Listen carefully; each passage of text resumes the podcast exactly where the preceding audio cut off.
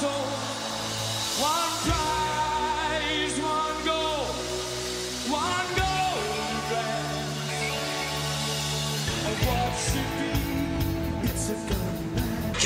Crusher is running it on. Race in the lead. He's three, four lengths in front. Marzu trying hard. King of Sparta late. 100 metres to go though. Cold Crusher is still the leader. What a performance. Cold Crusher has run them off the legs and run the Newcastle.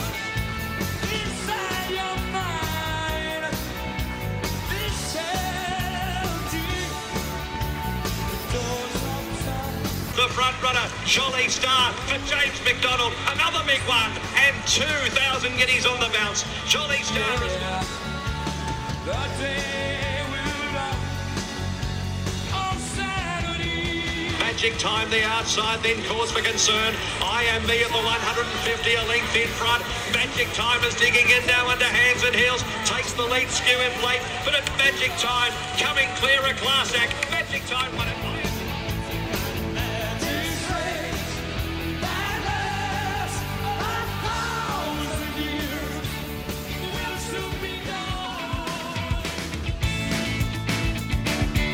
And now on PG Podcast Network, it's time for the year round carnival with Vince Accardi and your host, Racetrack Ralphie. G'day, thanks so much for getting our year round carnival podcast each and every Monday. We look at the best racing in Australia, wherever it is. We heard a bit there from Cole Crusher, the magnificent all the way performance there at Newcastle. Of course, the two group ones at Caulfield, Jolly Star and Magic Time. Audio courtesy of Sky Racing and Racing.com. As we say, g'day to Vince Accardi from Daily Sectionals. Morning, mate. Good morning, Ralphie. How are you? I'm well. I'm well. I'm well. We're going to have a look at uh, Caulfield, take a deep dive into that. It was it was a pretty good meeting with the two Group Ones, the extended uh, version of the uh, of Melbourne Cup week to get the Spring Carnival going for an extra week or so. And I might actually just start with a with a list of questions because uh, um, we want to have a bit of a deep dive into how the actual track played. Daniel asks on raw times, the last 400, 200 were poor for a Group Three. What was wrong with the straight? Was anything wrong with the wider ground in the straight? So, as an overview, how do you think Caulfield played? Well, uh, I guess a couple of things. Firstly, we've you know we've been doing Caulfield, covering Caulfield for years. When the rail's in the true position, the lanes don't start until about ten. They're to be ten off the fence, Yep. and therefore inside lanes are always an advantage. They they have been for years. For well, as long as you and I have been talking, at least that long, right? So none of that's changed.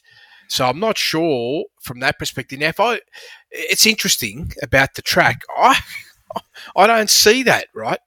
Yep. What I'm looking at is if to the 800 meter mark, it's 0.31 faster than standard. Inside the six, 1.2 faster than standard. Okay, that's a little bit quicker. Usually, where we have the problem is anywhere inside the 600 to the 400. That was racing 0.69, and the home straight plus 1.63. Pretty much right. From my, So- this is from my perspective, right? Yep. And then, then I look at the lanes, and here they are. Lanes are one to seven. I absolutely feel that that's fantastic. In fact, this, the winners that came from lane six and seven were probably disadvantaged because realistically, you probably want to be like two to four, two to five maximum. And then I'll look at the spread where you are at the 800 meter mark, and we've got one race where this is race number eight. It's come from six lengths from the leader. We've got race three that's come three and a half lengths from the leader, and the rest are inside that two length band. Again, this is not unrealistic setup. Uh, my view, I'm not sure what people are talking about. I, I felt the track raced like a, it probably raced better than normal. There you Yeah, go. I, th- I thought old Caulfield's back. I thought that has actually how a, a good traditional Caulfield track should play when it's nice and firm and uh, and every horse gets their chance. If they're fast enough, they win. And what happens is, if they were giant fields, Yep. you probably would have seen a bit of an attack to the wider lanes. And then, generally speaking, when the rail's true, if you've got the biggish sort of fields late in the day, there's a few game riders that'll go there Yeah. and have a crack and get some significant advantages. But it's very hard to do in these sort of sides of fields. And then I'm looking at the pace, you know, it's normal, normal speed. So we'll kick off with the Rupert Clarke. So that, that was the big field race, and, and Magic Times won the race with a terrific performance in your race speed profiles. You had uh, most advantage, me, Magic Time, the Inferno, Buffalo River. The Inferno, who's getting an old boy, he doesn't didn't turn up, and Buffalo River looks like it, was, it gassed out on the high speed. So I'll, before I get you to break it down, what you wrote about Magic Time, uh, you so, surmised by saying your performance two runs back was consistently strong, breaking benchmark each of the three combined sections. In that race, we sizzled her. The standout part of the run was a late surge closing with a potent 6.5 lengths above benchmark combined last 400. Now that's that's significant here. Overcoming adversity in the latest outing, particularly through the first section, she travelled 4.8 lengths above benchmark early, a clear career fastest. She sustained a solid mid, near benchmark combined midsection, but was left vulnerable late, and that was in the invitation at uh, Rosehill, and he went on to surmise it. But the point being, Vince, um, she got to have that fast run. And I thought, Michael Dee, this is why you've become a Group One rider because he rode the horse not uh, getting confused about you know so-called track bias and everything else like that. He just said, "Well, where's my horse going to be comfortable in the run? He, she's going to be comfortable going this pace," and that that uh, effectively won her the race. For sure, Ralphie. Like all the things you just touched on, the profile actually for this horse going into this race was fantastic. Really, like everything was set up, and my view was this is a very hard horse to beat. Probably a couple of other interesting notes here, but firstly, that speed, 8.7 lengths faster than standard. That's quick.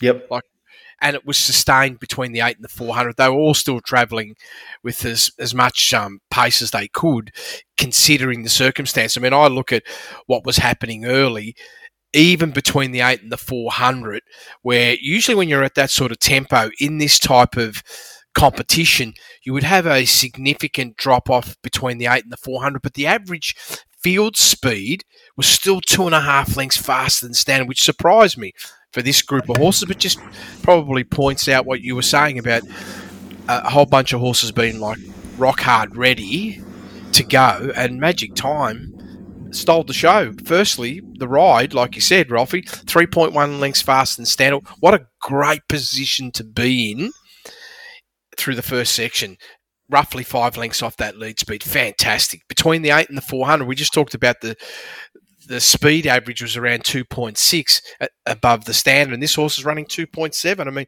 judgment to perfection, right? And then we go to the last 400 metres, and I didn't go all the way right down, but I went all the way down to say Inferno, and the average pace was about 4.6 lengths below overall. Magic Time has gone two lengths below standard. Yep. The second horse, I am me, probably what beat that horse because maybe people were thinking, oh, the, the distance, but going seven and a half lengths faster than standard and still be standing at the end just goes to show how ready that horse was to run big. And don't worry about this horse running 1400 in the future either. I mean, it's not going to run into that sort of pressure all the time. I was going to say to you, this horse reminds me of, I think it was Snapdancer that won a Memsie for the Maher Eustace team after winning in, in uh, Brisbane. Uh, now, she was a recruit, but um, they got her to keep improving and keep evolving. Now, this is a horse with a terrific strike rate. She came into this race winning nine from 17 at the shorter courses. That was her first 1400 run uh, off this. Wow, we're gonna we're gonna have some fun with this mare because getting her into an even speed uh, and maybe even as soon as next order in a race like the All Stakes, you know, Rocker, you know, with that that, that bounce theory that you have, uh, she could be very dangerous and very hard to run down. Absolutely, and probably it's crazy. Probably, Blake Shinn, I don't feel that he really makes any errors, right? In this situation, he probably could have sat back an extra length yep. and might have made the race really interesting. I mean, the MPS margin is saying 1.2. And if that's the case, then okay, this horse had to be travelling yeah, at around five to six lengths faster than stand. Now, it's easy for me to say that, Ralphie, but under the circumstance, he must have been mm. given the, the rider a tremendous feel, the horse. And I suppose that's how it happens sometimes in a vacuum because once General Bow, once Linda Meech ignited the uh, the Bunsen burners early to add to the speed that Buffalo River was always going to do, well then yes. while while she's stalking, she's stalking but going too fast. Absolutely, and this is what happens. And even like Buffalo a long time since the horses had to put those sort of um, high speed in. Dropped off very badly. I'm surprised that they allowed the horse uh, to go that fast.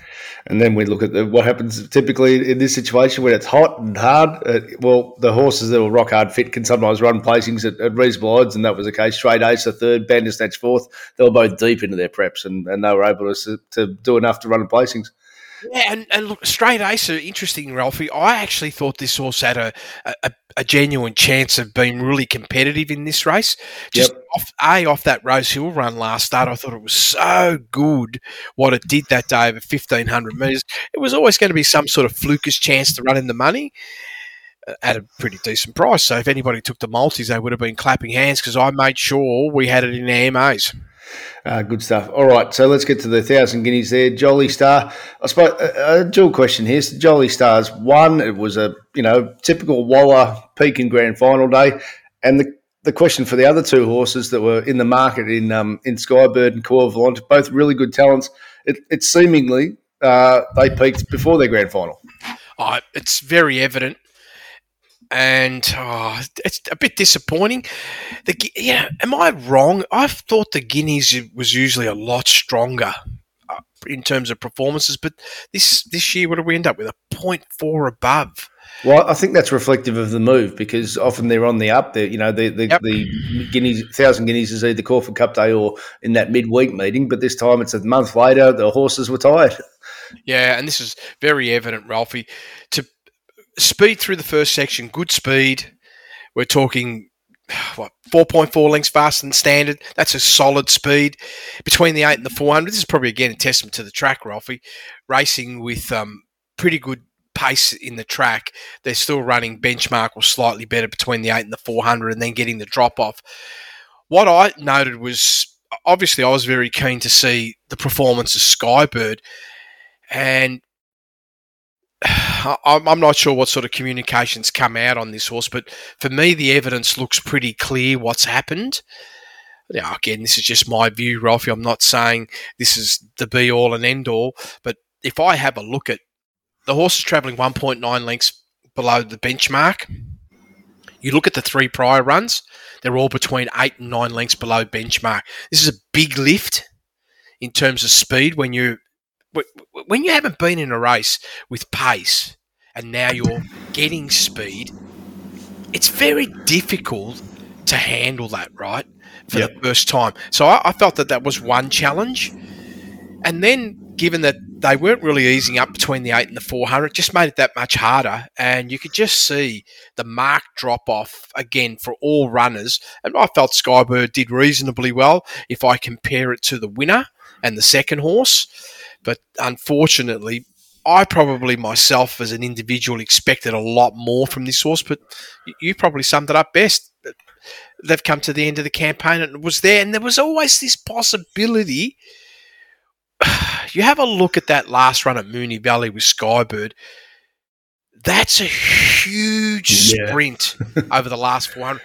I do get nervous when I see that. And like that was one of the things for myself that probably prevented me on a personal level from stepping in on this horse in any sort of aggressive manner because I just know what that can do. But ultimately, I, I probably had expectation that this horse might be better than what it did, and maybe it will be next time round. Uh, it's always dangerous saying. Well, this is a definitive point with a with an overview, but uh, with Skybird too. Just, just the other thing, I, tend to just put a little little query: fourth run, first prep. At Yep. some stage, they, they're gonna the horse is gonna say, I, I can't keep doing this." So- Well, it's an old saying, Ralphie, that actually does ring very true about horses when three year olds having their first campaign. They can pop any time. Yep. Like and say they've done. I, I did hear Mike Moroney afterwards say Corvalent very lightly raced filly. That's why they gave her four weeks between runs from that Caulfield run. But again, the drop off, so she'll be stronger next time. I mean, I think they're both very good talents, but uh, that, they didn't bring it on the day. All right, let, us have a look at race nine. Half a million dollars up for grabs. It was, I think it was a country cup of some sort uh, that you had to qualify via the country uh, meetings. Clay, Claymore won. I've got a member's question that we'll start with it. Uh, um, Tobias Hogg, leader by bias at Caulfield. Byron Pimple of Clar, where does he run stack up at the Country Cup? Three wide the trip. Could he win an Adelaide or Launceston Cup? So, um, firstly, we- we've, we've addressed the, the perception of leader bias, but more to the point with Claymore, very, very tough horse, Vince. Ah, very tough horse. Absolutely. But he, he's, and this is now backing up the communication about the track, how good it is, Ralphie, right? Yep. First section speed, 2,000 metres. Actually, a good speed, right? Yep. 2.4 lengths below benchmark. Claymore's going 3.7 lengths below benchmark. So that's a nice pace for a 2,000 metre race, right? Without overreaching through the first section. Because I, I know, I know, even myself, like I love it when I see lots of, you know, plenty of pressure up front. But if you're on a particular horse, this is probably more like the speed you'd love to have, and then hoping that the runner you're on is sort of sitting three, four lengths, five lengths off that leader, and then you're going to get your opportunity, you know, without bad luck to collect. And then you see the move in the mid race, right? Claymore again, four point seven. Uh, Uh, 4.7 lengths was the mid-race move. Nothing sort of heavy or one length above benchmark. And again, I, I just look at the whole field and, and see, okay, what's the average speed everybody's travelling at? Around one and a half lengths faster than standard. And the winner, it's it's travelling a length above benchmark, which is fantastic. And what's that lever for? That leaves something in the tank for the last 400 metres and now reconfirming that the track how well it's racing. The horse was able to go two and a half lengths faster than standard over the last 400 metres, and the last 200 metres was plus 2.1. And usually, when we get the dip between the four and two, it's not there. So what what type breaking benchmarks always a good sign once they get to the staying races. This is a horse who bolted in at Moonee Valley over twenty five hundred, but that was Moonee Valley's first day back. It was a bit of a, a uh, you know did our head in trying to work it out because it was the most elite bias track we've ever seen. on a Saturday meeting. Um, what type of projection can he have again with if I have a throw at the stubs with an Adelaide Cup, which typically you know benchmark's going to get you pretty much on the podium usually. Well, the good news is this: this horse is showing versatility, Ralphie, and you've got to Yep. like that. And when they show that versatility, it's fantastic. It also demonstrated here. Have a look at the micro splits from the 800 home, Ralphie. 0.1 above benchmark between the eight and the six. 0.8 above between the six and the four. 0.3 above between the four and the two, and then the you know, like the, the final effort plus 2.1. That's very, very solid off what I consider to be an excellent speed for this distance. And usually, when horses can demonstrate this and ha- and then show versatility, where they can run much faster and still be there at the end, they're horses that have to always be uh, considered in tougher races as well. I think we're going to make some money out of Red Sun, Red Sun Sensation this time of year for exactly what you just said about those micro splits. The horse was flat uh, at Kyneton, and you pointed that out. Your race speed profiles. That Moonee Valley performance was super when it was beating the nose, but they had to run it at Kyneton to qualify for that. So it's had a busy month. I'd love to see three or four weeks off. Stay at two thousand at this time of year. Good luck catching it. And the horses I would say is definitely now coming to its top. So I'd be very keen to see where they place it next start, Ralphie. And you're right, this could be a really good opportunity because now we're going to start having these transition horses in Victoria and New South Wales probably in another week's time, Yep. and it'll be very interesting to see what this, or you know, used to be in the old days to be called the summer racing, but I'm not sure with the way they water tracks whether we can call that or not. Last race, the uh, Rose Quartz led throughout. I, I just think a couple of them. She she she ran her best, and a couple didn't. She dances, and the, the great Damien Oliver finishes off. Uh, not not a winner, but obviously probably probably the best rider of all time on Queen of the Ball. And what was your assessment there? Was it just Rose Quartz bringing her best, and others didn't? Well, I was actually taken by Rose's Quartz's uh, tenacity, Ralphie. Yep. Firstly, like where it is in its campaign, fourth run in the prep, Yep. and probably still building as a horse. Overall performance plus one, right? Fourth best of the day. That's fantastic for this horse, right? I mean, that's as good as this horse can go. And then I look at the breakdown, a little bit of a dip there between the six and the four of 2.4 lengths gives me the signal that your run, your campaigns definitely hasn't ended. I, I'd be keen to see what would someone like Beg do. Like, where would they go with this horse? I, I wouldn't be surprised. Maybe the Christmas handicap here on Boxing Day, um, twelve hundred, and Okay. take on the take on the boys. Oh, okay. Take on the boys, right? No. Okay, well, let's wait and see. But uh, that was the for myself personally. I thought that was the best run in the race. Yep. Maybe the second horse. There's some merit there as well, but. Uh, it's, it's hard to knock a horse that shows all the speed, has a dip, and still wins. Well, well, let me ask about race five to finish off Caulfield. Then, for the, exactly the same reasons, hypothetical, and again, when when people are going to say, "Oh, well, it was tracked by us," I'm saying this is this is Michael Dee riding a speed horse to perfection, and in fact, we we put a big stamp on her and uh, on on the uh, after the the Derby meeting because, of course, that day she was good, but she was up the straight. And we wrote uh, Ready after a plain fourth in South Australia when favourite, 16th and 9th, has put together two good runs above benchmark. Firstly, Caulfield, point one. And here, given speed is her asset, we'd love to see her back around a bend shortly in another sprint.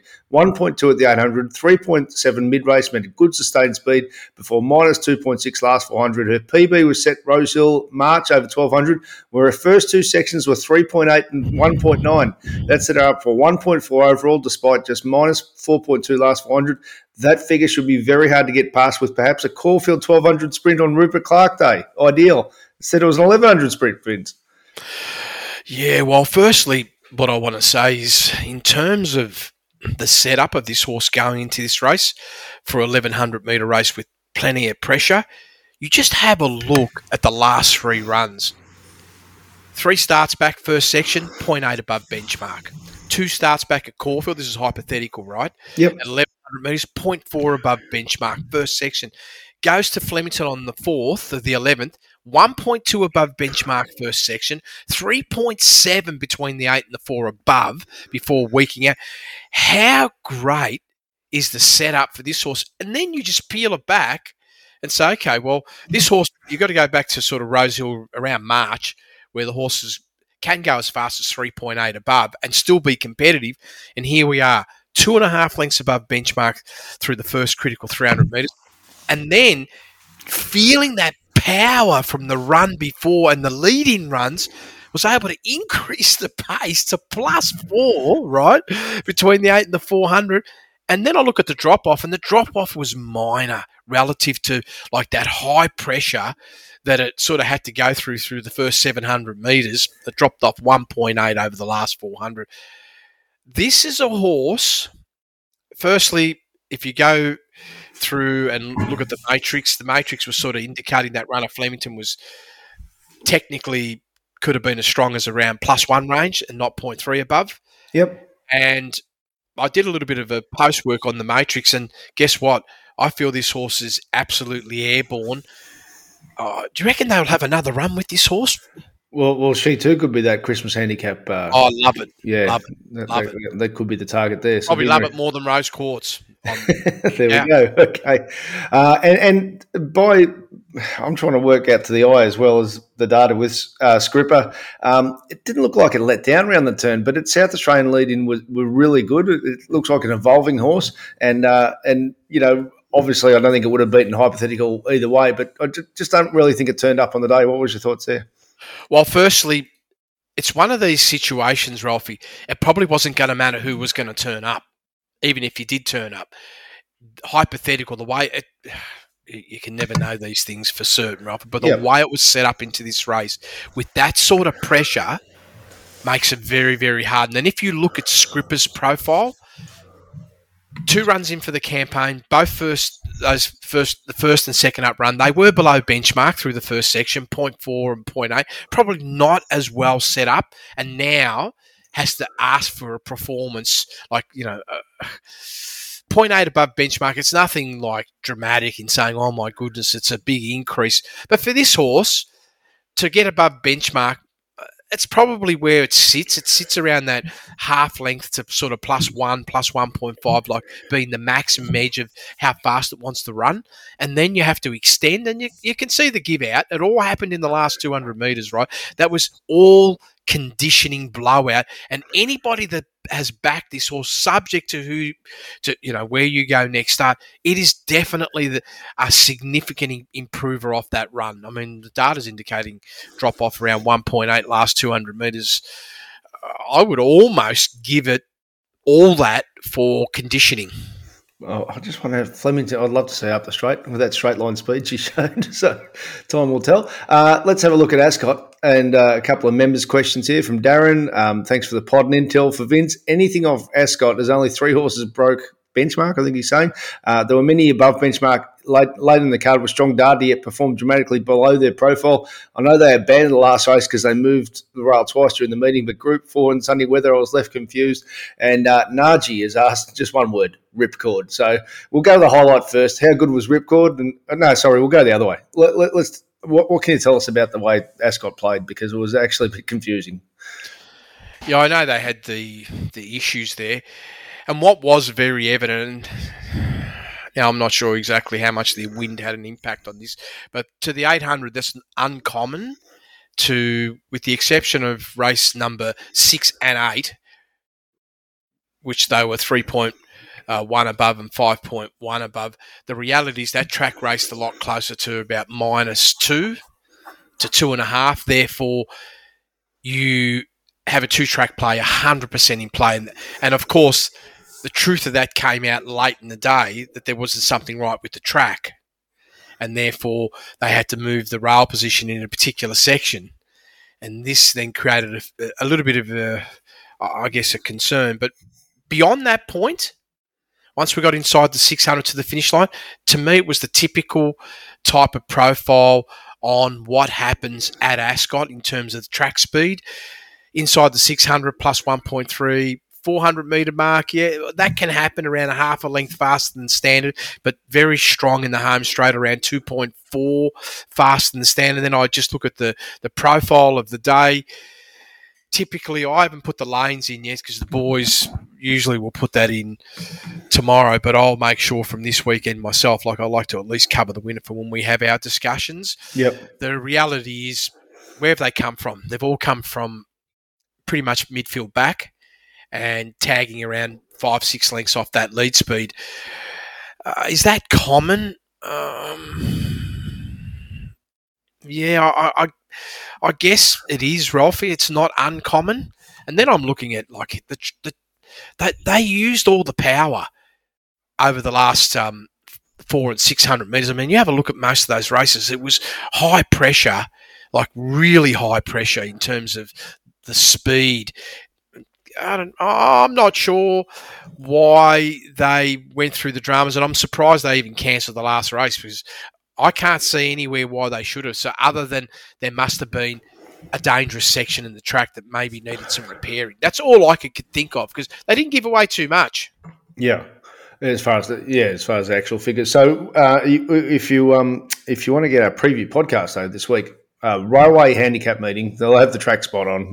they, won't, they, won't, be getting it wrong again this week. So we're going to do a deep dive into the uh, railway handicap, and the bonus will be the gong at uh, at uh, Kembla. So look forward to that as well. So we'll we'll do the audio only just to uh, talk about the gong for the Kembla because a million dollars up for grabs. That'll be a good race. But then we'll do a deep dive into the railway handicap meeting. So you can get that via my website racetrackralphie.com.au. Click through preview podcast. If you're an existing daily sectionals customer and you're already getting the race speed profiles mascot, there's a top up option there. So they're the, the two options. But if you get the uh, if you get it via my website, you'll get the race speed profiles. If you're already getting race speed profiles, the audio bonus. Let's finish with Ripcord Vince because it was obviously to the eye. Even people don't follow WA racing, if they got to see that, it went, went nuts on socials because that is one of the biggest closures you'll ever see to the eye. What did the data say? Yeah, well, it was because I was I thought I, I, I thought I was home and hosed with the Oscar personally myself, but I'm, I'm not unhappy that the horse at least ran second, right? But the reality is this bit of an illusion. And what I mean by this is this, Ralphie. The speed was plenty. 5.2 lengths faster than standard through the first half of the race for my good friend Oscar's fortune, yeah. who was preventing me from having a fortune, right? just, but and I just sort of sit back and I say, okay, why? You know, why? Why were you travelling at that sort of speed? But this was what had taken place between the eight and the four hundred meter mark. Maybe this is where the problem was, Ralphie. There's the the slowdown was definitely in play. Now, would it have been as significant as this, the slowdown between the 8 and the 400 metres? As you can see, if you go through the mid race squeeze or slowdown, every horse other than one has significantly slowed. I mean, 8.7 lengths slowdown between the eight and the, the four, and the third biggest slowdown for the day is never a good sign, particularly if you rebound, right? Yep. After that, which the horse did with an overall 400 metre rebound. The winner, a couple of key things. Firstly, if, if you could ever pick a golden position, guess what the golden position is? Super wide. Well, before we even come to that, where would you like to be off a fast speed? Three to six lengths. Oh, right. Yep. You're 5.8 from the leader. Yep. Huge. Slow down. Well, if I'm looking at it from, from the field size, it was the slow, it was the, the least the horse could slow between the other eight and the four. In other words, big opportunity to catch up while you're conserving energy, and then uh, to put the nail in the coffin, as you said, Ralphie, out in the widest lanes, bang, three and a half above benchmark. All of it, all of it in the last 200 metres. So if if they, just the old uh, um, game here, if they met Mhm. in two weeks' time, who would you be on? So in other words, did Ripcord emerge, or did Oscars just have a race shape against it there? okay, let's let me, if I can, just for a moment, let me give further thought to that, if I can, Ralphie. I've Uh, got no idea if they're meeting in two weeks' time, by the way, but No, it's no, just, just a no, good no. exercise, isn't it? Uh, it is. It is a good exercise. Uh, It was, it's like everything in life, right? It, it always comes back down to a, a, some fundamentals, right? And the fundamentals are where you are in your campaign. Yep. Now, I'm fair, very confident if they were meeting again under the same conditions That's and the race was run slightly slower, there's not a chance in a million Ripcord wins. Right, that's the point I was Yeah, making. yeah, not a chance in a million. But moving into the future, where are you in your campaign? That's a completely different question. Yes, question. of course. And I guess if they're going to meet each other in, in the near future, well, we're going to be able to unveil that. So I was super, super confident. Well, I had a 90% probability that Oscars wouldn't miss the money. And I actually thought this horse is just going to win. And I know it didn't happen. But um, yeah, um, um, I was I disappointed. Well, I was disappointed Ripcord won. But after I looked at the numbers, because I was I was actually assigned to clock that meeting live, and I could just couldn't believe the pace they went at. Fair enough. All right, we're, we're going to go go at some pace to uh, finish off this week. The railway, the Gu- Guineas will be a deep dive, and the Gong will cover it as well at, at Kembla. Won't do a members bonus this week. We'll return with those though next week and for the next few weeks when uh, when the Perth Carnival really hots up. In the meantime, thanks so much for tuning in to our year round Carnival podcast.